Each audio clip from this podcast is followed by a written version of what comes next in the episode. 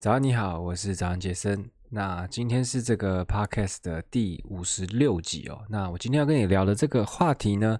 它叫做正中红心的斜杠思维。好，那其实我最近在读的书呢，其中一本叫做《表达吸睛》。那我当初会买这本书呢，其实是因为我看了这个作者哦，曾培佑，他有去讲了一个 TED Talk，那我就觉得他的内容呢。啊，怎么讲？很很不错，很吸引人。那其实就是就就他讲了很吸睛嘛，所以我就觉得啊，想看看他的这个书的内容在写什么。那其实我本来要买的书呢，叫做《极度吸睛》啊，是他的第一本书，那跟他的这个 TED Talk 也比较相关。但因为我太太白痴了，就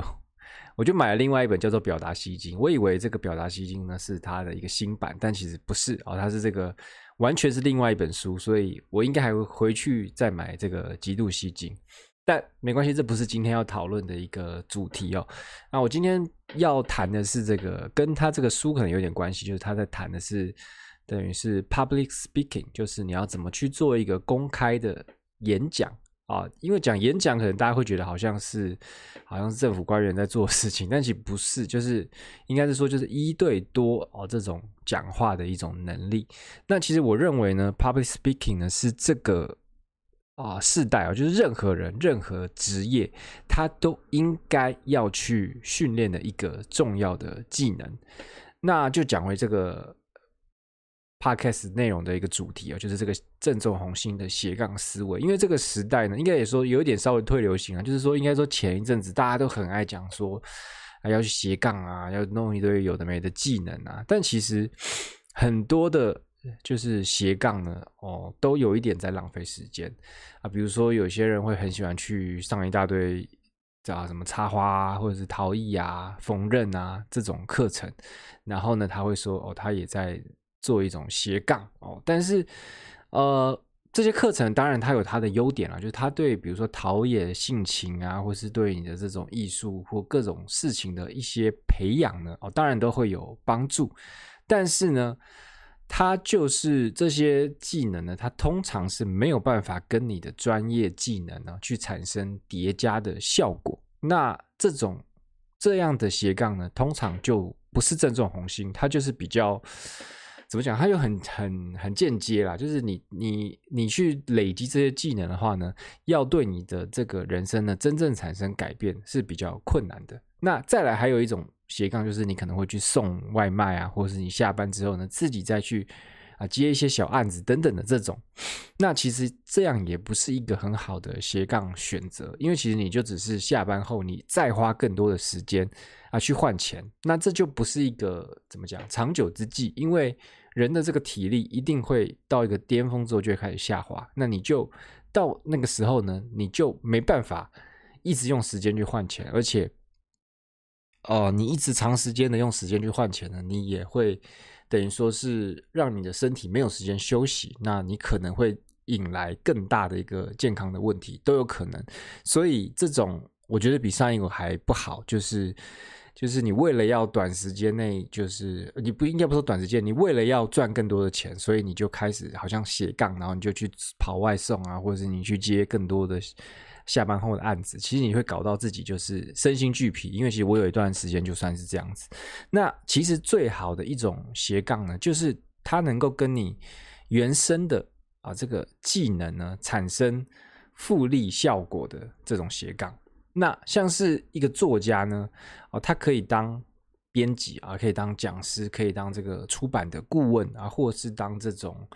啊这种文案师啊等等。那这些不同的身份、不同的接案呢，其实呢都可以叠加他原生的一个技能，就是他对这个文字运用的能力。那我觉得这样子的一种斜杠呢，哦，才有办法去产生复利的效应。那也比较有机会去看到非线性的成长，那这种就算是正中红心的斜杠。那啊、我今天要谈的这个 public speaking 呢，公开演讲，我就觉得这个技能呢，是不管你是什么职业呢，啊，基本上它都可以叠加上去的。就是你不管你在做什么，其实你都可以把这个公开技能当成你其中一个斜杠的技能。那假设你是一个工程师好了，那你写扣的能力呢，其实就是普普通通很一般啊，就是因为工程师其实写的好的跟写的不好的，他的这个差距是可以非常多的啊。有人可以写出这个 Bitcoin 比特币，有人一辈子呢就是在某一间公司里上班这样子。所以如果你写扣人能力的，就是啊比较普通呃一般，但是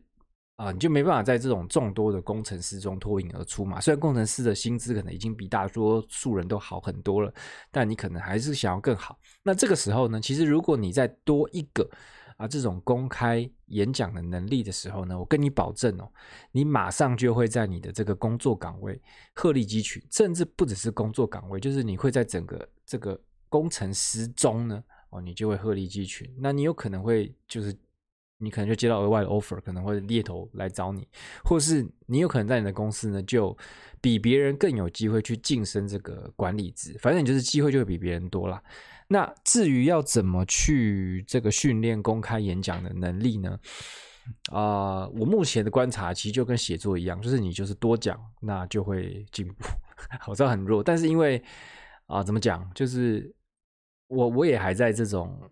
这个改善的阶段，所以我就先不讲太多。那其实如果你是一个一般人啊，其实我们在台湾就是能够公开演讲的机会很少的。